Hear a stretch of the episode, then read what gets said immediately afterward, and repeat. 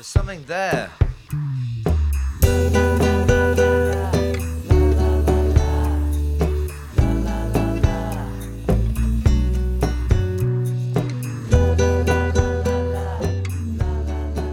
Hello，大家好，这是我们四十二章经播客的第二期。然后我现在是在云起资本北京的办公室，是跟我的老东家、老同事陈宇在一块儿。嗨，大家好，很高兴又见到我们老朋友曲凯。对，真的是我们是大概一四一五年的，对，十年前的并肩作战了。对，对对，并肩作战了很短的时间，然后我就也不短吧，有小两年吧，两年两年差不多啊。对，然后然后陈玉是一直在看所谓的 A B C 领域，对吧？你叫做嗯啊，你给大家要简单解释一下 A B C 这个概念。，A B C 就是 AI 大数据云计算的首字母缩写，就叫 A B C。是是，你你其实是从所谓的 AI 一点零开到了二点零。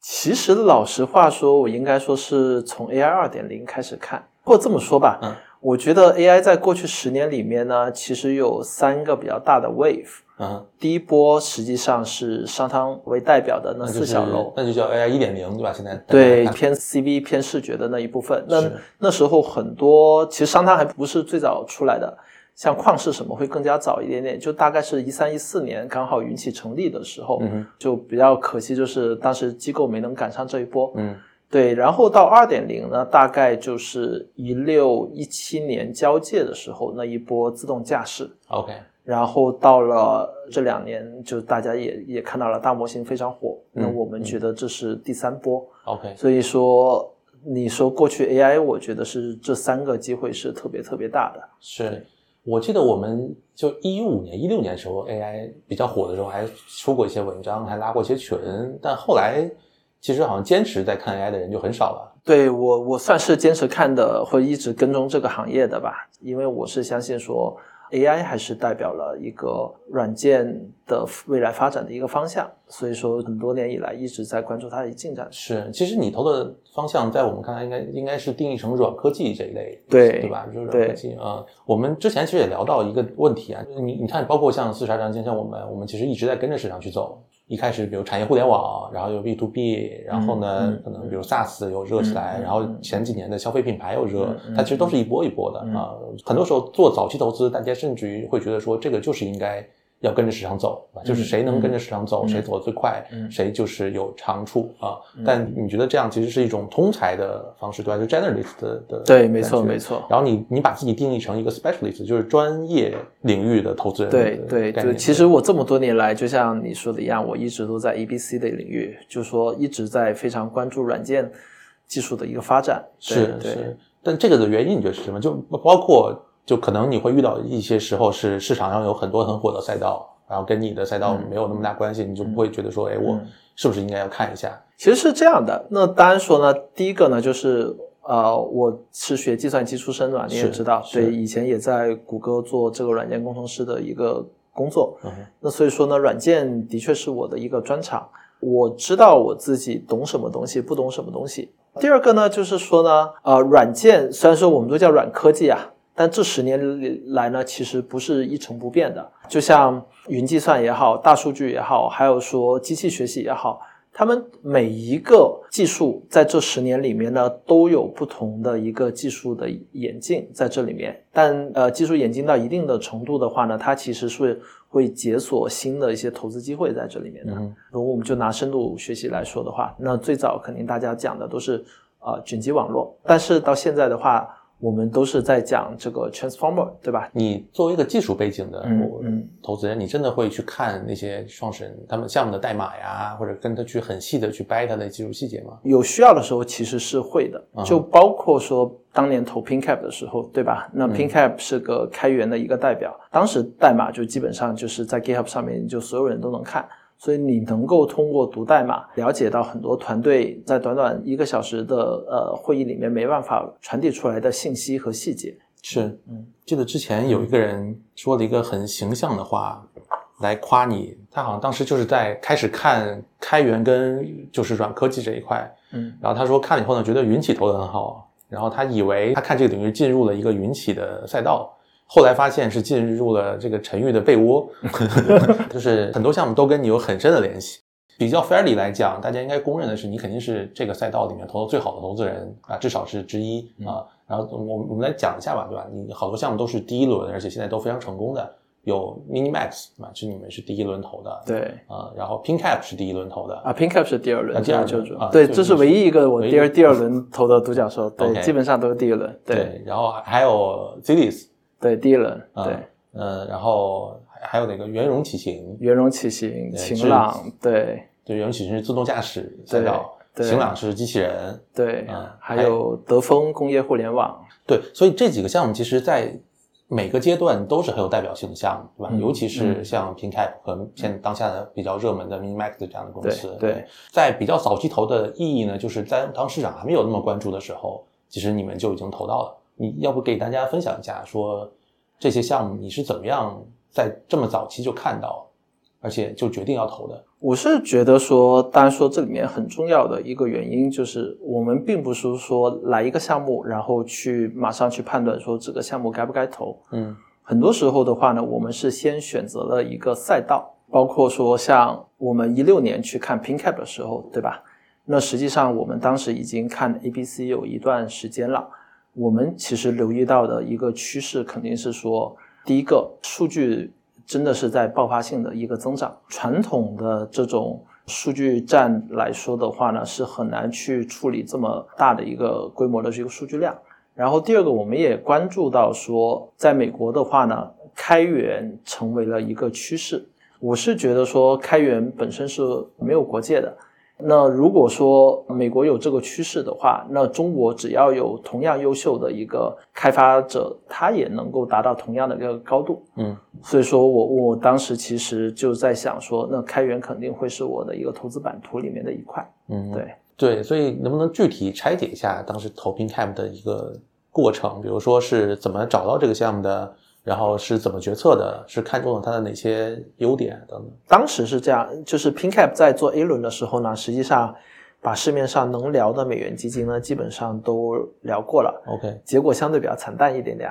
但是呢，也也非常机缘巧合，另外一个美元基金呢，看完以后呢，觉得可能投资有点挑战，但他知道说我可能是这一行的专家，然后他就把 BP pass 给我们基金，然后上面其实也没有联系方式。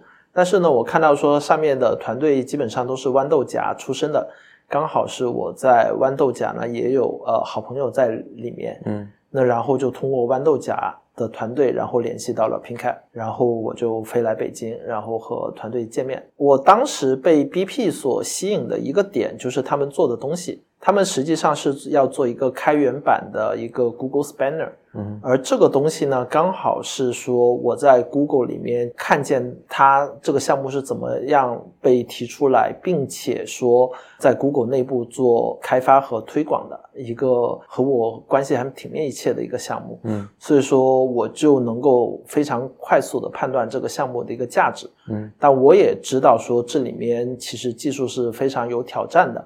所以我要飞过来见他们的一个目的，肯定是说确定说他们真的知道这是一件很难的事情，他们有野心也有能力去挑战这么一件事情。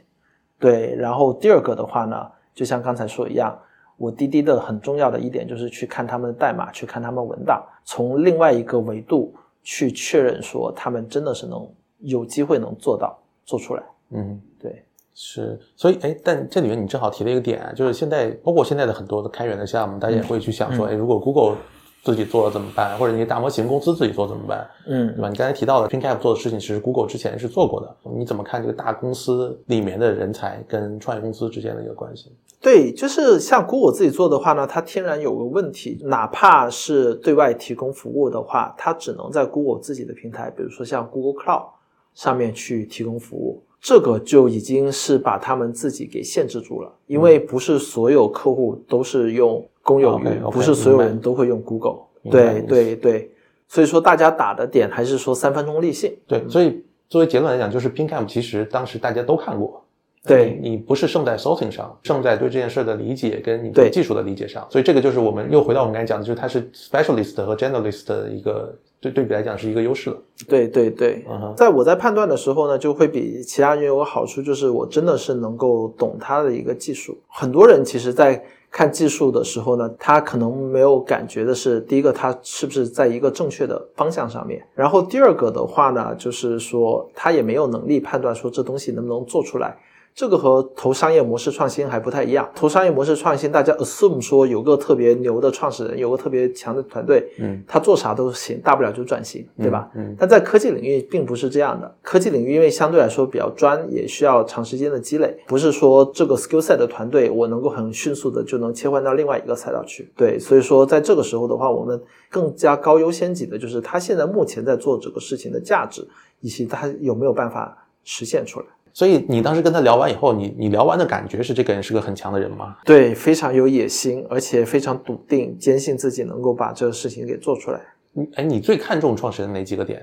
野心在我的这个投资理念里面，其实是个很重要的一块。嗯，他只有有野心，他才能够去挑战一些呃非常难的事情。嗯，对。然后第二个的话呢，我也非常看重他的一个创新性。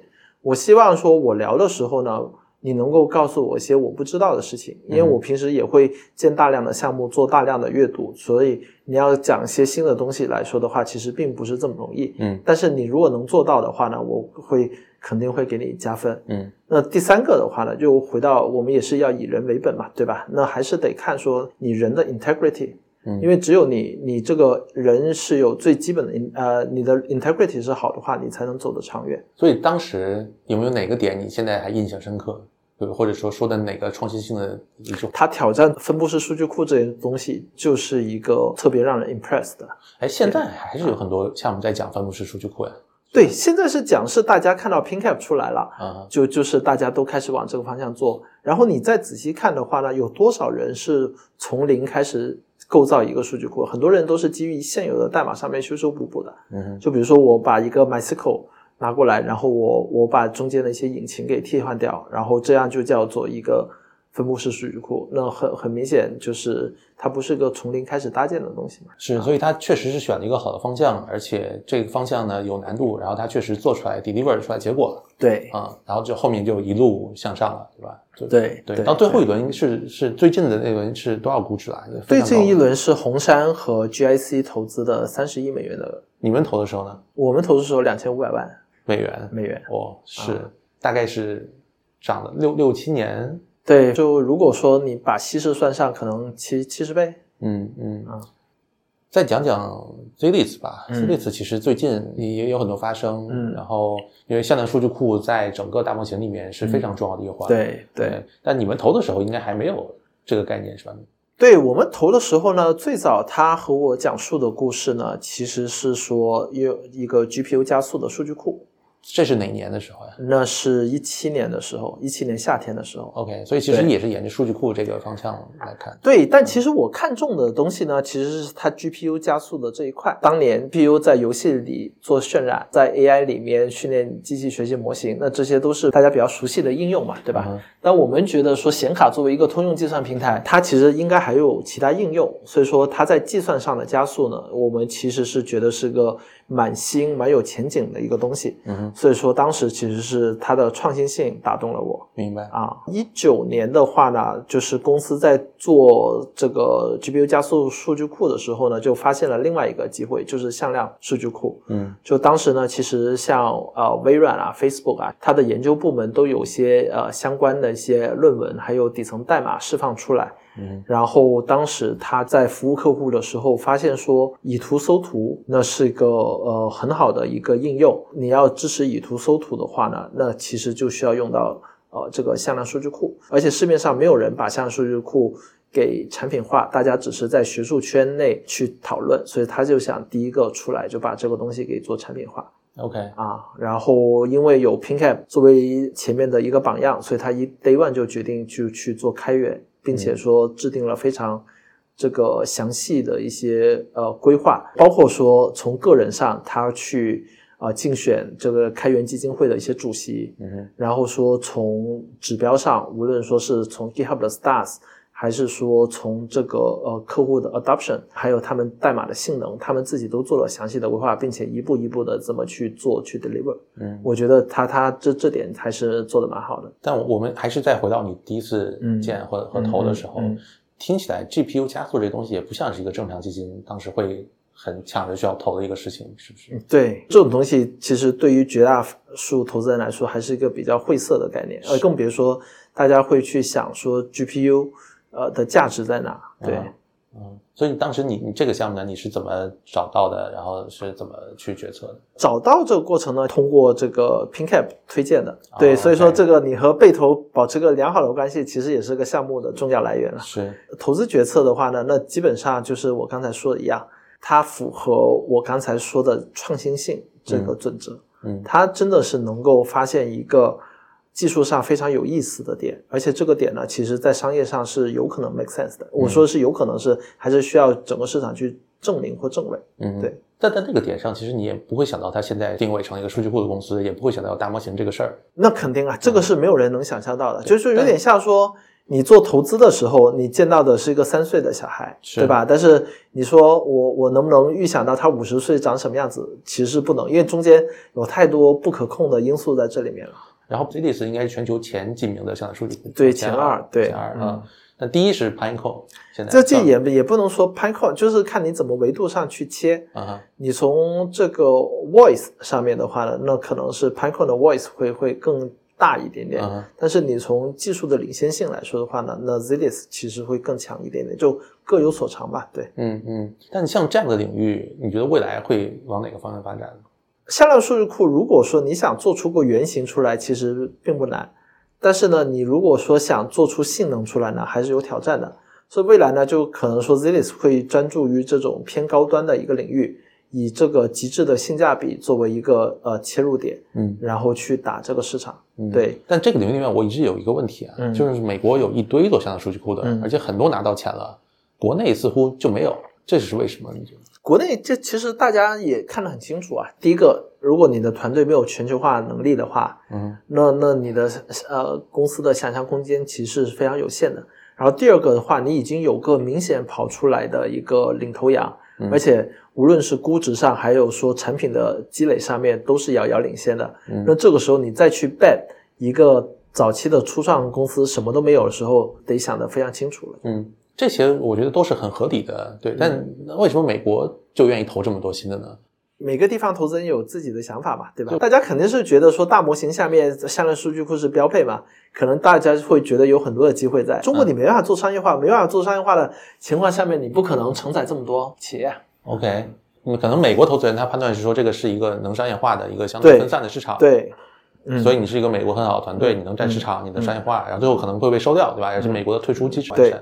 OK，所以在中国做你所做的这个领域的投资，其实难度本来就是一个 hard 模式。对，他就必须说你又能够有强技术，然后又能够国际化，这两个都能做到，的确不容易。嗯嗯，不容易。如果你在美国，是不是可能现在就投的更好？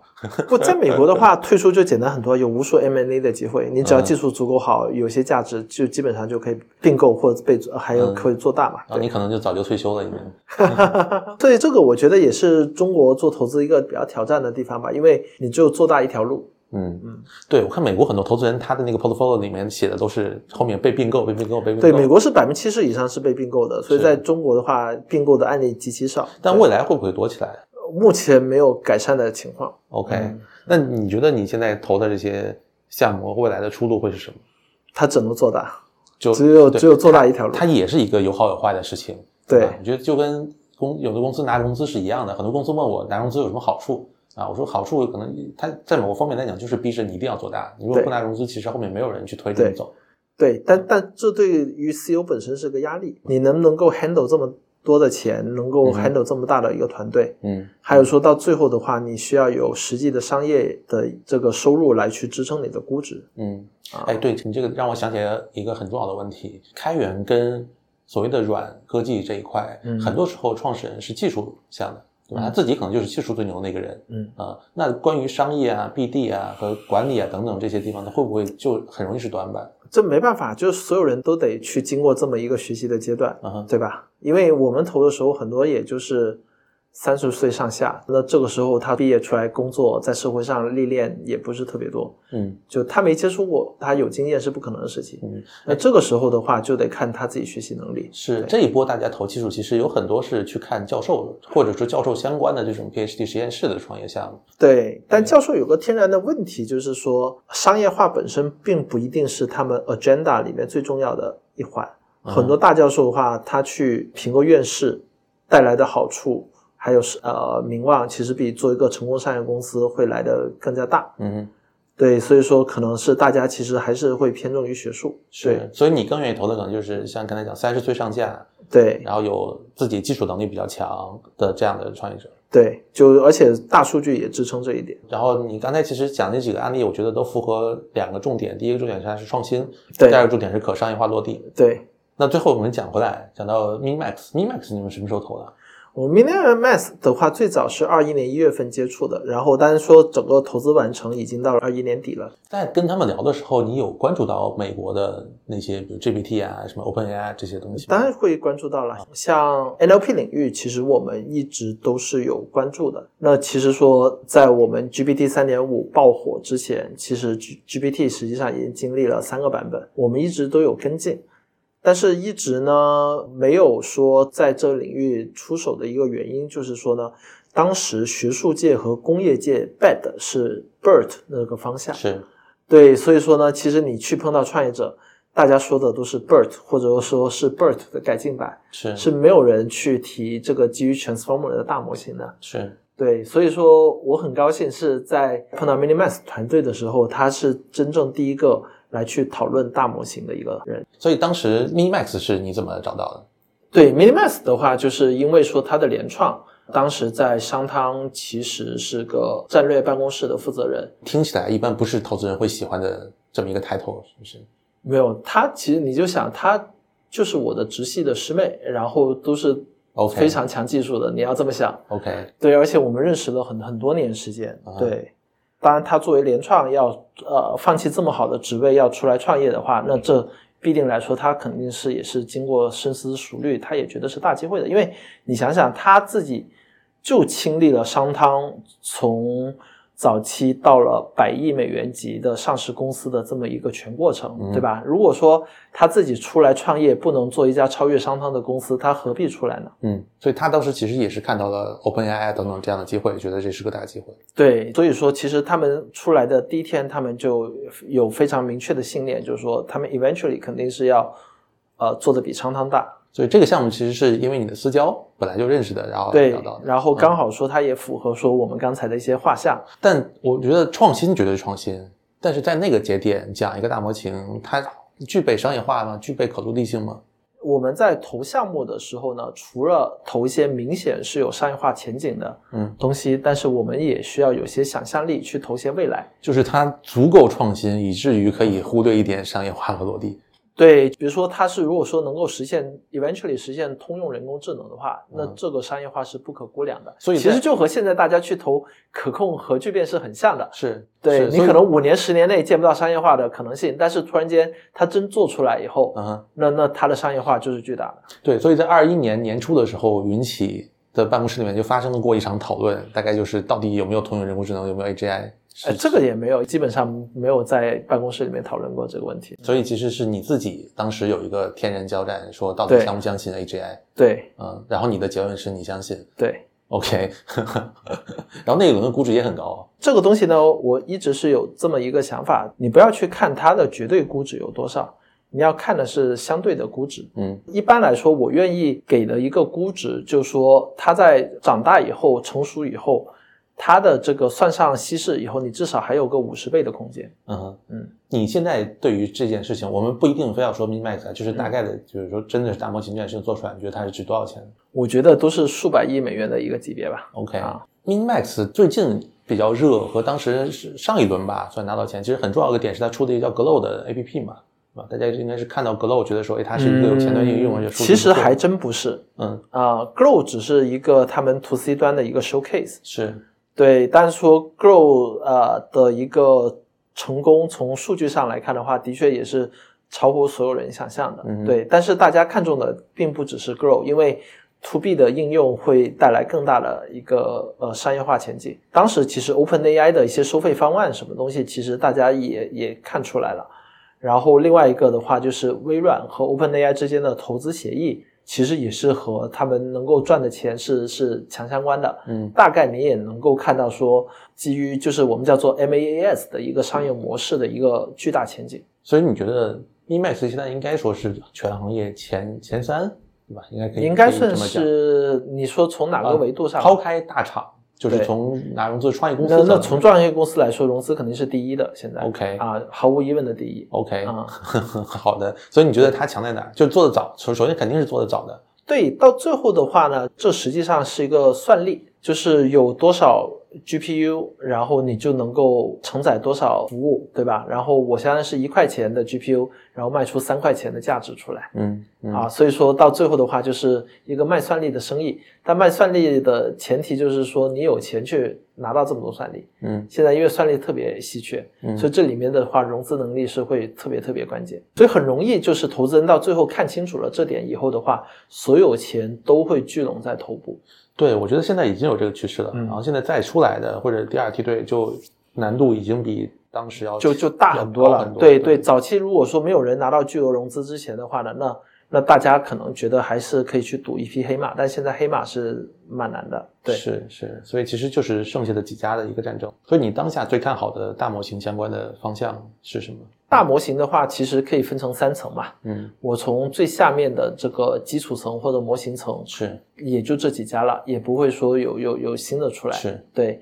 那然后就是中间层，就是嗯类似说像这种 LM Ops 是，这些东西，对吧？那那这里面其实是让大家能够更容易的去使用这个大模型，但这个机会呢，可能会在硅谷的机会会比在国内大。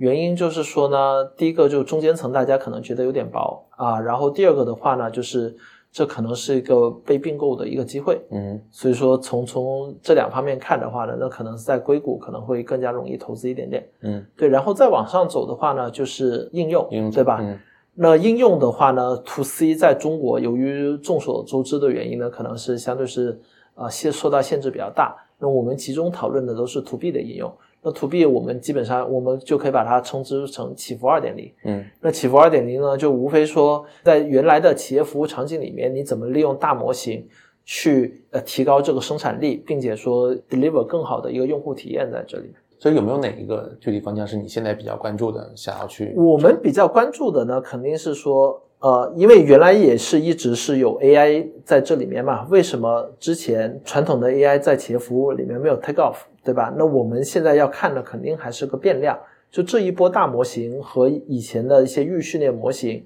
这两个 generations 里面它的 delta 在哪？比如说大模型有更好的 reasoning 的推理能力，有多语言能力，也有说代码能力。那我们能不能围绕着这几个新的特性，然后去看它的落地应用？嗯，这是很重要的事情。你觉得你跟其他的投资人具体的区别到底是什么？造就了说你投了这么多很好的项目，或者说大家会公认你是 A、B、C 赛道里面投的最好的人之一？我觉得最大的区别还是说我还算是个 specialist 吧。其实这里面也有个时代的原因，这十年刚好就是整个软科技领域兴起的十年。然后你回到十年前，我刚入行的时候，你说市面上有多少人是同时具备有计算机的一个背景，还有金融的背景，对吧？嗯，所以其实你是很难的一件事情，就这种符合背景在当年也是很稀缺是的一点。对，是给观众再简单介绍一下，就是你本科是学的计算机，研究生学计算机，对，然后 Chicago 的 MBA，对，一路就这么根正苗红的上来吧。应该去做量化的背景，可不可以这么讲？其实也是这样的，因为嗯我我研究生毕业的时候呢，其实我收到的就是两类的 offer，一个就是所谓的量化交易，对，当当时我是可以去做高频交易的。是，那另外一边的话呢，就是 Google。嗯那当时我还是非常向往 Google 这个创新的一个天堂，所以说我后来还是去了 Google。对，嗯嗯然后我以前的同学们现在还大多数活跃在这种量化领域，像像 t o s c 嘛，嗯哼像幻方啊，像 Millennium 啊这种地方。嗯对，所以说你你觉得你跟其他人区别还是你的复合背景跟那个 timing 对，相最相关嗯啊？其他的还有吗？你如果非让你从自身找一点原因夸一下自己，这里面的话，我觉得还是说，我有我是多多少少是有点理想主义、理想情怀在的吧？对，嗯，啊，这但这个我觉得大家学不到。对，这个为什么一定是要学到呢？因为每个人本身就是一个独特的人，嗯他的一个生活成长就是就是都都是不一样的，嗯然后这就造就了说你为什么是你现在这样的人。是，所以你的 belief 或者你的价值观是什么？就是你你什么东西是你坚信的？因为我坚信的一件事情，肯定还是说到呃最后的话呢，我就是想去投资一些能够用科技去改变大家生活的一些事。嗯，对，这这也是我当年 MBA essay 写的东西。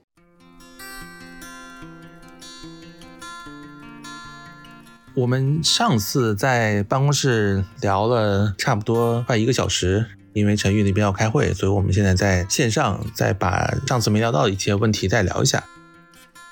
在你看来，大模型这件事的涌现，应该算你二一年投 MeMax 的那个时候，还是今年？我投资的时候，其实二一年的时候，我们只能说是看到了一个希望，通往通用人工智能的希望，一个火苗。但是没想到它的影响力会这么大。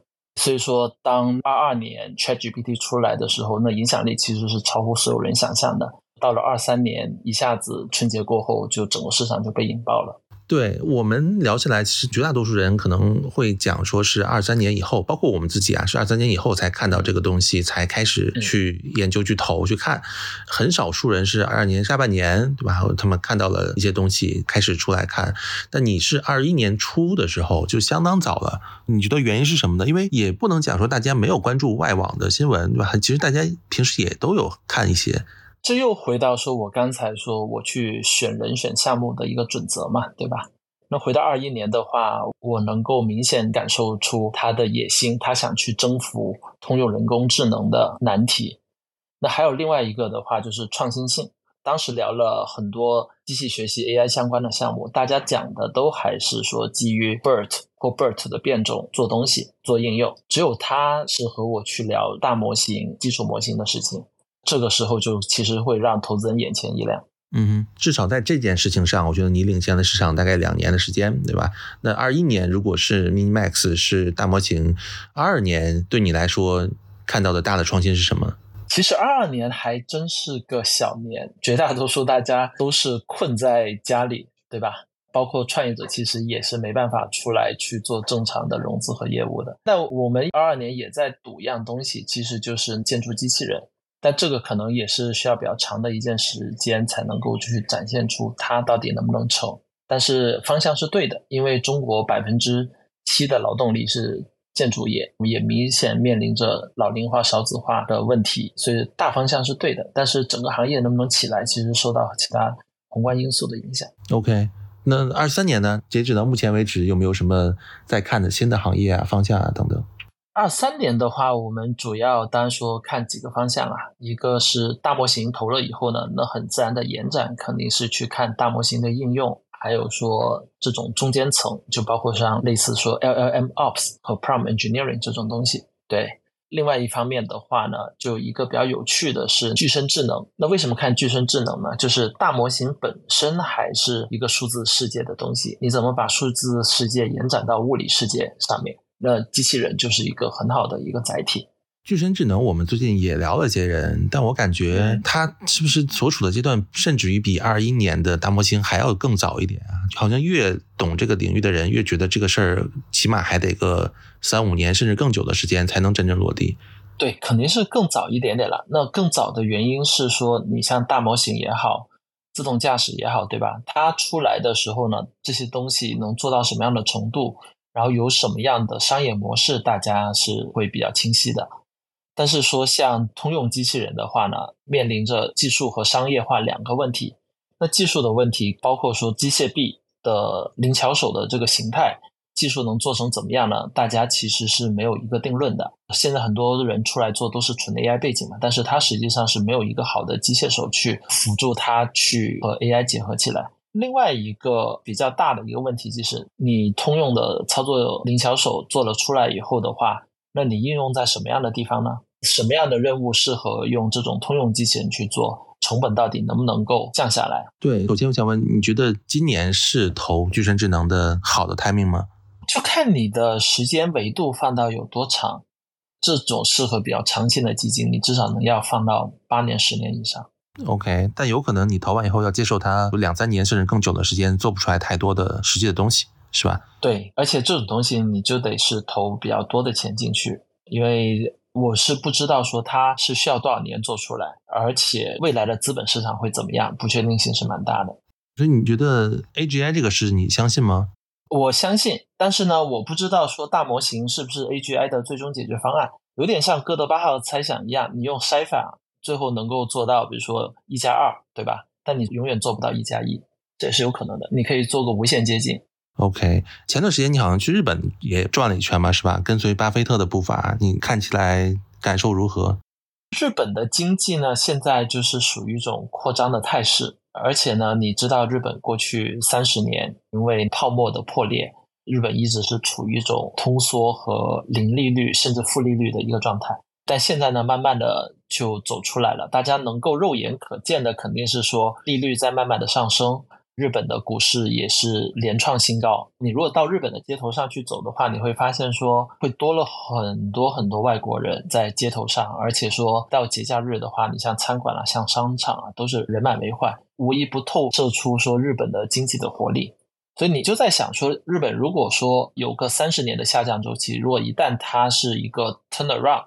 重新进入一个上行周期的话，那肯定不会是两年、三年，而且是这个十年更长的一个时间。所以说，未来的十年，其实日本是可期的这个经济。哎，但它当下的这个 turnaround 更多的是因为它的内因改变的，还是因为很多流动性的资本，比如说从中国啊等等国家跑到了日本去？我觉得说肯定是先是他自己改变了他自己的财政政策，然后资本觉得。有利可图才会把资金去导入日本。但日本的一级市场呢？你觉得这有机会吗？好像很少有听过说之前日本一级市场的一些很明星投资案例啊，或者很多公司在日本能把这事做得很好的。一级市场的话呢，日本的本土的 VC 其实都是在偷偷的赚钱啊，就我们之前不太了解一样。其实日本一级市场是这样的，它是一个早期为主的市场，本有大概有一百五十到两百家活跃的早期机构和 CVC，就构建了 VC 的一个生态。对，那为什么它是以早期为主呢？原因也是说，日本的创业板叫 Mothersport，它的上市门槛相对是比较低的，你只要有五千万美元以上的 market cap，那基本上就能上市。上市以后呢，流动性和估值也还不错。所以说呢，很多企业融到 C 轮，那可能小几亿美元估值的话，它就去上了。所以为什么就是说成长期投资在日本就相对缺乏？但是这个情况也在慢慢的在改变。像一些 DST 啊，像腾讯啊、红杉啊这些也在慢慢的布局日本市场。我相信说日本的创业投资会越来越成熟。对理论来说，日本是人口比较大，密集度又高，物联网相对也是比较发达，是吧？那应该是里面能出来一些机会的。对，这里面会出来一些机会，但是日本呃，因为某些原因，其实说它的一个商业模式也好，或者说 mobile internet 那些 apps 也好，其实做的并没有特别好。你去看说日本的大众点评或携程的对标，感觉就是还停留在十年前。所以说，它其实需要海外去引入一些崭新的商业模式，还有对于这种软件产品的一些设计理念。但是呢，日本其实是个蛮好的市场的，它的付费能力非常高，意愿也强，而且它的退出也是相对是比较好的。是，好像 TikTok 啊、原神啊等等，在日本发展的还是可以的。嗯，对，现在其实大厂也在逐渐的去看到、发现了日本这个市场，但是呢，只是说靠中国团队去日本市场落地呢，相对还是比较困难的，因为你真的不了解当地的文化是怎么样的。所以说，阿里曾经想在日本去推广像阿里 Pay 啊，或者说像阿里 Cloud 这样的东西，但是因为说没有找到合适的人去操盘，最后的话，软银还是觉得自己做，所以为什么才有今天的 PayPay？嗯，所以你后面真的会去日本去投一些项目吗？你觉得？我觉得投不投项目这是另说，但是这个市场得关注起来。对我们也在密切关注，说那些在日本生活多年的一些华人在当地的一些创业。现在这个创业群体还不是很大，但是我相信说未来会越来越多创业者。嗯，明白。然后我们回头再讲一下对于创始人的判断这个点啊，就是其实你提到一个点，说创始人你最看重的是野心嘛。我就在想说，我们也看到很多创始人是很有野心的，但这些野心会不会改变他的一些动作，或者让他在某些方面变得不可控，或者没有一个持久的耐力？我不知道你怎么看这个问题。我觉得这里面的野心和大家定义可能还不太一样。这里面野心更多的是说他有能力、有意愿的去挑战非常非常难的问题的一个心理状态，而不是说是做这种无序的扩张。这个和商业模式时代还真不太一样。是，哎，你觉得你自己是有野心的人吗？我相信说每一个成功的 VC 投资人都是有野心的，他都是想做出一些事情，完成一些目标，他才能够投得好。我整体的感觉呢，是你在看项目、跟判断项目以及判断人上，基于我们之前聊的，其实都是基于一些很简单的维度跟标准。这个事儿，你你觉得确实对你自己来讲是个简单的事情吗？还是怎么样？我觉得这算是个事情，但是否简单呢？其实就很难说了，因为我其实是用我自己的模型去判断。那这个模型训练出来以后呢，当然说质量比较高，它可能判断的准确度就相对比较高。嗯，那你有没有一些纠结啊，或者比如说你判断失误啊这样的案例能跟大家分享？啊，首先就是说做投资一定不能纠结，你一定得非常有决断力，行就行，不行就不行，就得杀伐果断。你一旦纠结的话呢，那我觉得可能会出问题，因为你自己没有想清楚为什么要投。你其实说大家写这么多材料，更多的都是去佐证你脑海里的那一二三三个长板、三个短板和风险而已。嗯，是，所以你其实是不会纠结的，不会纠结，因为我在投每个项目时候，我肯定也会想清楚，而且说我愿意去承担这个风险，因为没有人能够保证说你投项目一定是能够百分之一百的命中，甚至说百分之三十的命中率已经是很高的了。早期天使投资来说的话，因为你想想，你有点像三岁看老，那其实就和算命是很类似的。嗯，我们一上来其实有谈到说你投了六个独角兽，对吧？而且基本上是第一轮投的。我好奇你会把成绩更多的归功于，比如说你的技术背景，还是你判断事情的能力，还是判断人的能力，甚至于说是运气，还是 sourcing 能力等等。啊，我觉得呢，这里面呢都还是说有很大的运气成分在的。我们经常就开玩笑说是百分之九十八的运气。加上百分之二的努力，但这百分之二的努力是包含了你刚才说的很多，像包括 sourcing，还有说判断上面。嗯哼，所以你真的觉得说你百分之九十八是靠运气吗？你想想，为什么我们公司叫云起？云起就是运气的谐音嘛，对吧？这本身就带来好运气。OK，明白。行，那感谢，那我们就这样。好，谢谢去改时间。嗯，好，好，拜拜。好，拜拜。下面是话外音环节。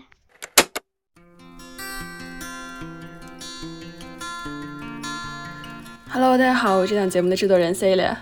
前些天我们见陈宇老师，齐老师开头第一句话就是：“我今天来挖掘一下你的内心。”哎，但我们最终也没有成功。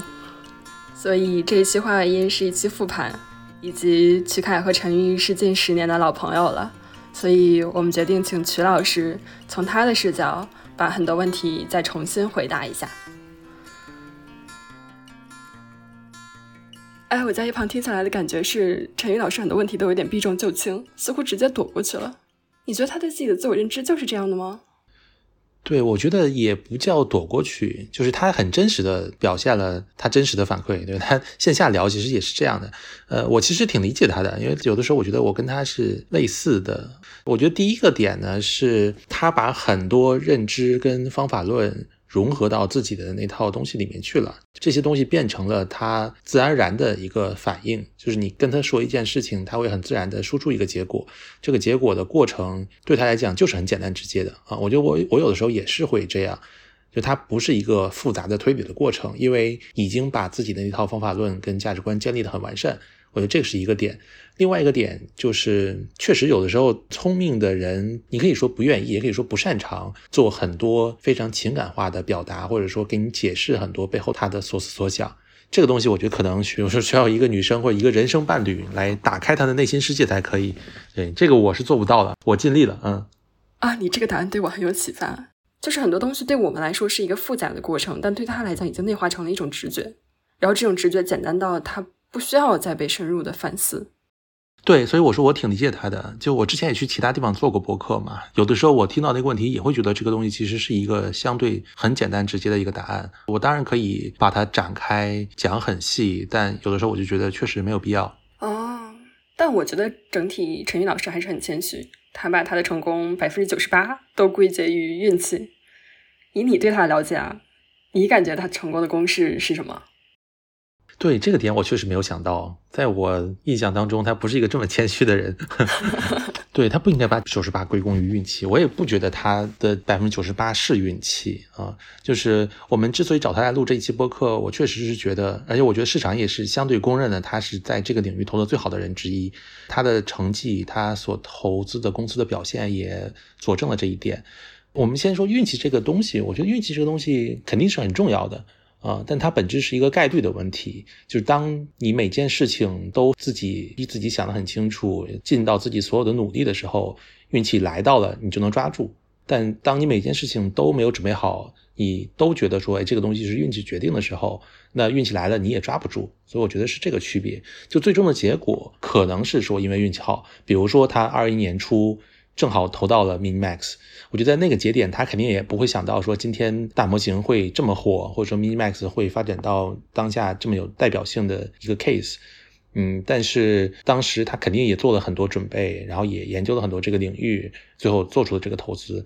对，当你每一个决策、每一件事情都想得很清楚，那最终这件事情才可以交给运气。你刚刚说，当你每个项目都能想得很清楚。但是我还是在想，就是你真的能想清楚吗？陈宇老师说他投项目不会纠结，你觉得他真的不纠结吗？呃，我觉得以我对他的了解，他确实不是会特别纠结啊。就是想清楚，不代表说这个项目一定能成，叫想清楚。我觉得，包括我们在做 FA 的时候，项目的时候也是，我也会跟大家讲，我想清楚是指，我觉得这个项目如果能成，它成在哪儿；如果不成，它会不成在哪儿。或者说我在接的时候，可能就知道说这个项目成的概率是多少啊。所以我觉得这个是想清楚。然后只要最终不会偏离这个差就 OK。比如说一个项目如果是很早期，然后它故事很大，那我在做这个投资决策的时候，就会觉得它是一个风险很高，但是回报也可能很高的东西。那这样的话，它最后如果这个项目死掉了，我也不会觉得怎么样。但如果这个项目最后成了，但是是小成，那也许我会去反思自己的逻辑。哎，为什么是这样的？就是你想清楚了这个决策它背后代表着什么，它最后可能的风险跟回报是一个什么样的比例关系，这个我觉得是想清楚。嗯，明白。那如果抛开成不成功这个标准，就是从一个更纯粹的角度讲，你觉得陈云老师是一个什么样的人啊？我觉得他在我眼中就是个很典型的很聪明的人，然后他的成长背景也是，他其实是很早年学 CS，然后去了美国 Google，然后呢又参与到创业公司做 CTO。呃，中间还去芝加哥读了 MBA，然后又转一级市场投资。我觉得整个的这一个背景都是很典型的，在上个时代的聪明人做的决定，对吧？但你是怎么理解聪明这个事儿的呢？就是我觉得聪明还是一个很怎么讲，一个比较 general 的词。就是我觉得一级市场大部分人都很聪明，尤其几乎是所有的 VC 合伙人都很聪明。哎，我倒。不太这么觉得，嗯，就是你说大多数人都很聪明的时候，我是不这么觉得的。对我觉得聪明的人还是偏少数的，嗯，就他我可以理性的、客观的去分析什么叫聪明。比如说我们四十二章经的 slogan 一直是思考事物本质啊，那我觉得你怎么样能够用最短的时间去抓到一个事物的本质，其实有点像第一英雄原理的感觉了。这个其实是挺难的事情。另外呢，就是你能够举一反三，能够有比较强的。跳跃思考的能力，我觉得这个也是聪明一个表现，还有很多啊，这种类似聪明的表现，就我觉得这个都是比较客观、理性层面上的分析。但真正感性上的感觉，就是当你跟一个人坐在一起聊几分钟，或者最多我觉得半个小时、一小时，你大概能有一个感性的判断，哎，这个人是不是聪明？比如说你跟他讲的话，他是不是能真的理解你的意思？你跟他的沟通的摩擦成本是不是很低？等等，就是。比如说，聪明人坐在一起，大家去讨论第三个人、第四个人的时候，其实大家也能够很快的达到一个共识的判断，说，哎，这个人是不是一个聪明人？啊，但是我在思考聪明的时候，我还是会把它拆分来看，因为不同种的聪明对我来说非常不同。就是你像心理学的智商研究中，一般会把 intelligence 分成晶体智力和流体智力。然后流体智力它可能更多的就是指你天生的记忆能力、反应能力、逻辑能力等等这种以生理为基础的认知能力。然后晶体智力是你以后天经验为基础的认知能力，它可能更偏向于智慧这个层次，也就是你知识、经验、经历、技能的累积。然后我不知道你在判断一个人聪明的时候，你会按这种类似先天后天的维度拆分来看吗？确实，我觉得可以分维度，但就至少我自己啊，我觉得我会分成，比如这个人是不是 street smart，就是街头的，甚至于有点狡猾的那种聪明。其实典型的场景是在一个美国的，比如黑人街区长大的那种小孩儿，然后他可以在街区上玩得很转。然后再有呢，就是就国内讲的小聪明啊，其实有小聪明的人很多。比如说一个典型的场景是我如果跟一个人聊天聊一个小时，发现他能讲很多东西，反应也很快。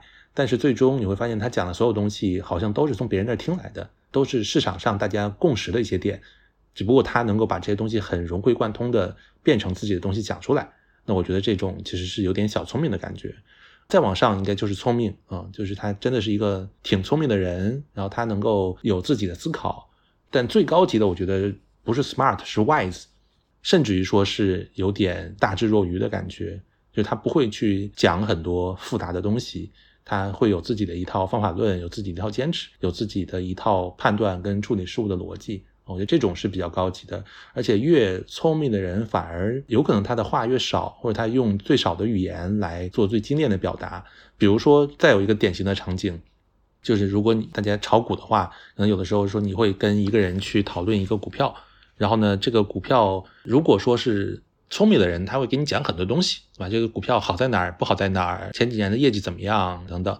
但是特别外资的人，他可能就讲一个大逻辑，他就是说未来几年某一个核心的驱动是什么，然后这家公司呢，它正好某个点是踩中了什么什么点，所以说这个公司一定是 OK 的啊。就他会屏蔽掉很多噪音，然后抓到那个本质。哦，就是聪明的人可以看到很多要点，但是智慧的人会站得再高一点，看到这些要点里面最重要的那个点，或者是那一整条线是什么。对，但这个也我只能尽量的去解释，最终还是看感觉。嗯，如果时间倒回到一四年，你们刚刚一起加入云起的时候，那个时候你对陈宇老师的印象是什么？和现在有什么不同吗？他其实当时就是这样。对，我觉得他这么多年没什么太大变化，除了最近瘦了很多啊。我怀疑他是要谈恋爱了。我当时其实就这感觉，就是很聪明，然后会抓重点，而且他是一个不发朋友圈的人，我觉得这点也很妙。他的搜索方式跟典型的一级市场的人的搜索方式也是不一样的。我觉得这跟他的产业背景、他的技术背景可能也有关系，但他又不是一个特别技术感觉的人。嗯，他聊起来其实还是蛮，也许是跟他的 MBA 的教育什么的是相关的。嗯，然后那个时候我觉得他就是一个不是那么近人情，但也不是说他冷酷无情。但就像如果你听完前面的所有的我们的问答，你会发现他自己的视角是保持一个距离的，然后去做出一个比较简单直接的判断啊。觉得当年也是这种感觉啊，我理解你刚刚说的这种感觉是什么？嗯，对对，他会有这样一种微妙的感觉。对，其实英文单词应该是那个 apathy。那种感觉，嗯，就是你挺难觉得说，哎，他完全对你打开了心扉，是以你的一个好哥们儿那种去聊，但是同时，其实他聊的又是很真诚的，他也是很真实的在讲他的想法的，嗯，所以我说我有时候也会这样，对我觉得我还挺理解他的，嗯。所以你觉得这跟聪明是有因果关系的吗？我觉得是有关系的，嗯，因为你把一个事情想得很清楚以后，他就不会带很多乱七八糟的情感上的因素了，嗯。那我们最后再 recap 一下，和陈宇老师聊完有什么启发，有什么整体感受？我觉得我很努力的在问了啊，我一般不是一个很高频的提问者，对，但跟陈宇聊，我很努力在问了，然后希望大家这期播客里面还是有些收获，对，大概是这样。好的，好的，那我们就下期再见。好，嗯，拜拜，拜拜。